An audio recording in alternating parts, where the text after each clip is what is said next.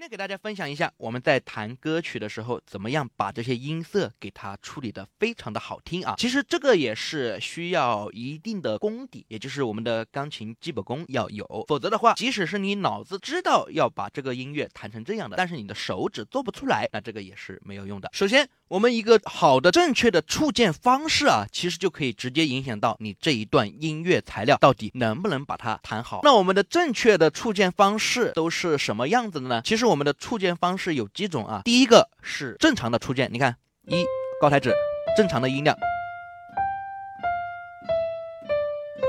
也就是连奏连起来弹。还有一个叫快触键，你看，每个音都很短促。然后再一个是慢促键，你看，快抬慢下，慢下，慢下，慢下。然后这几种触键方式，它其实都是在不同的地方都会去用到的啊。比如说有一些地方该用这个触键，有一些地方该用快触键，有一些地方该用慢触键啊。不同的地方都会用到这种不同的触键方式。我们就找一个音乐材料来弹一下，同学们听一下啊，看我们这一段音乐材料用了哪些触键方式。我们就找一个《天空之城》这首歌吧，大家应该都听过。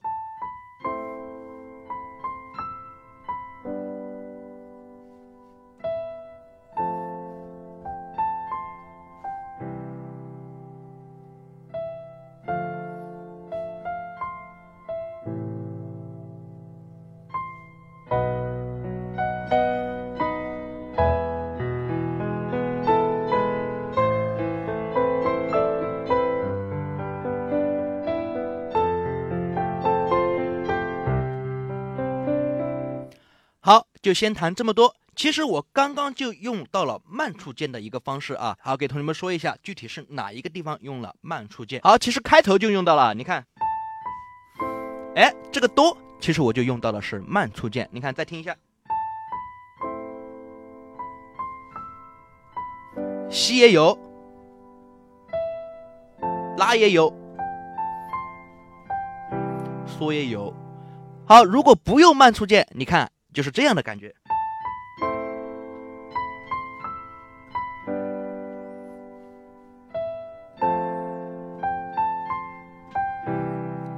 对吧？然后用慢触键再听一下，就这样的感觉，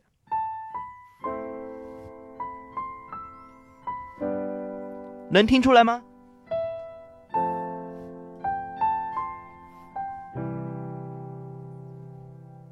对比还是非常的明显的啊，同学们可以反复多听几遍。那什么时候用快触键呢？就比如说我们要弹一些就是乐谱上面给的那些音啊，它特别是给你下面带点的那种，呃，相当于一些跳音或者是一些没有带连线的音，有些地方都可以用快触键。比如说我们弹一个菊次郎的夏天吧，大家应该都听过，对吧？好，来听一下。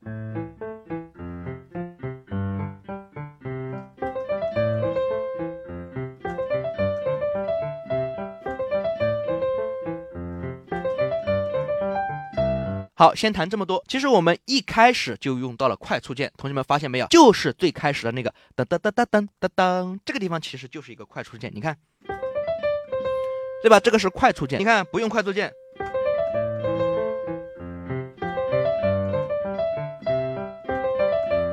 啊，如果用上快速键，你看就是这样的。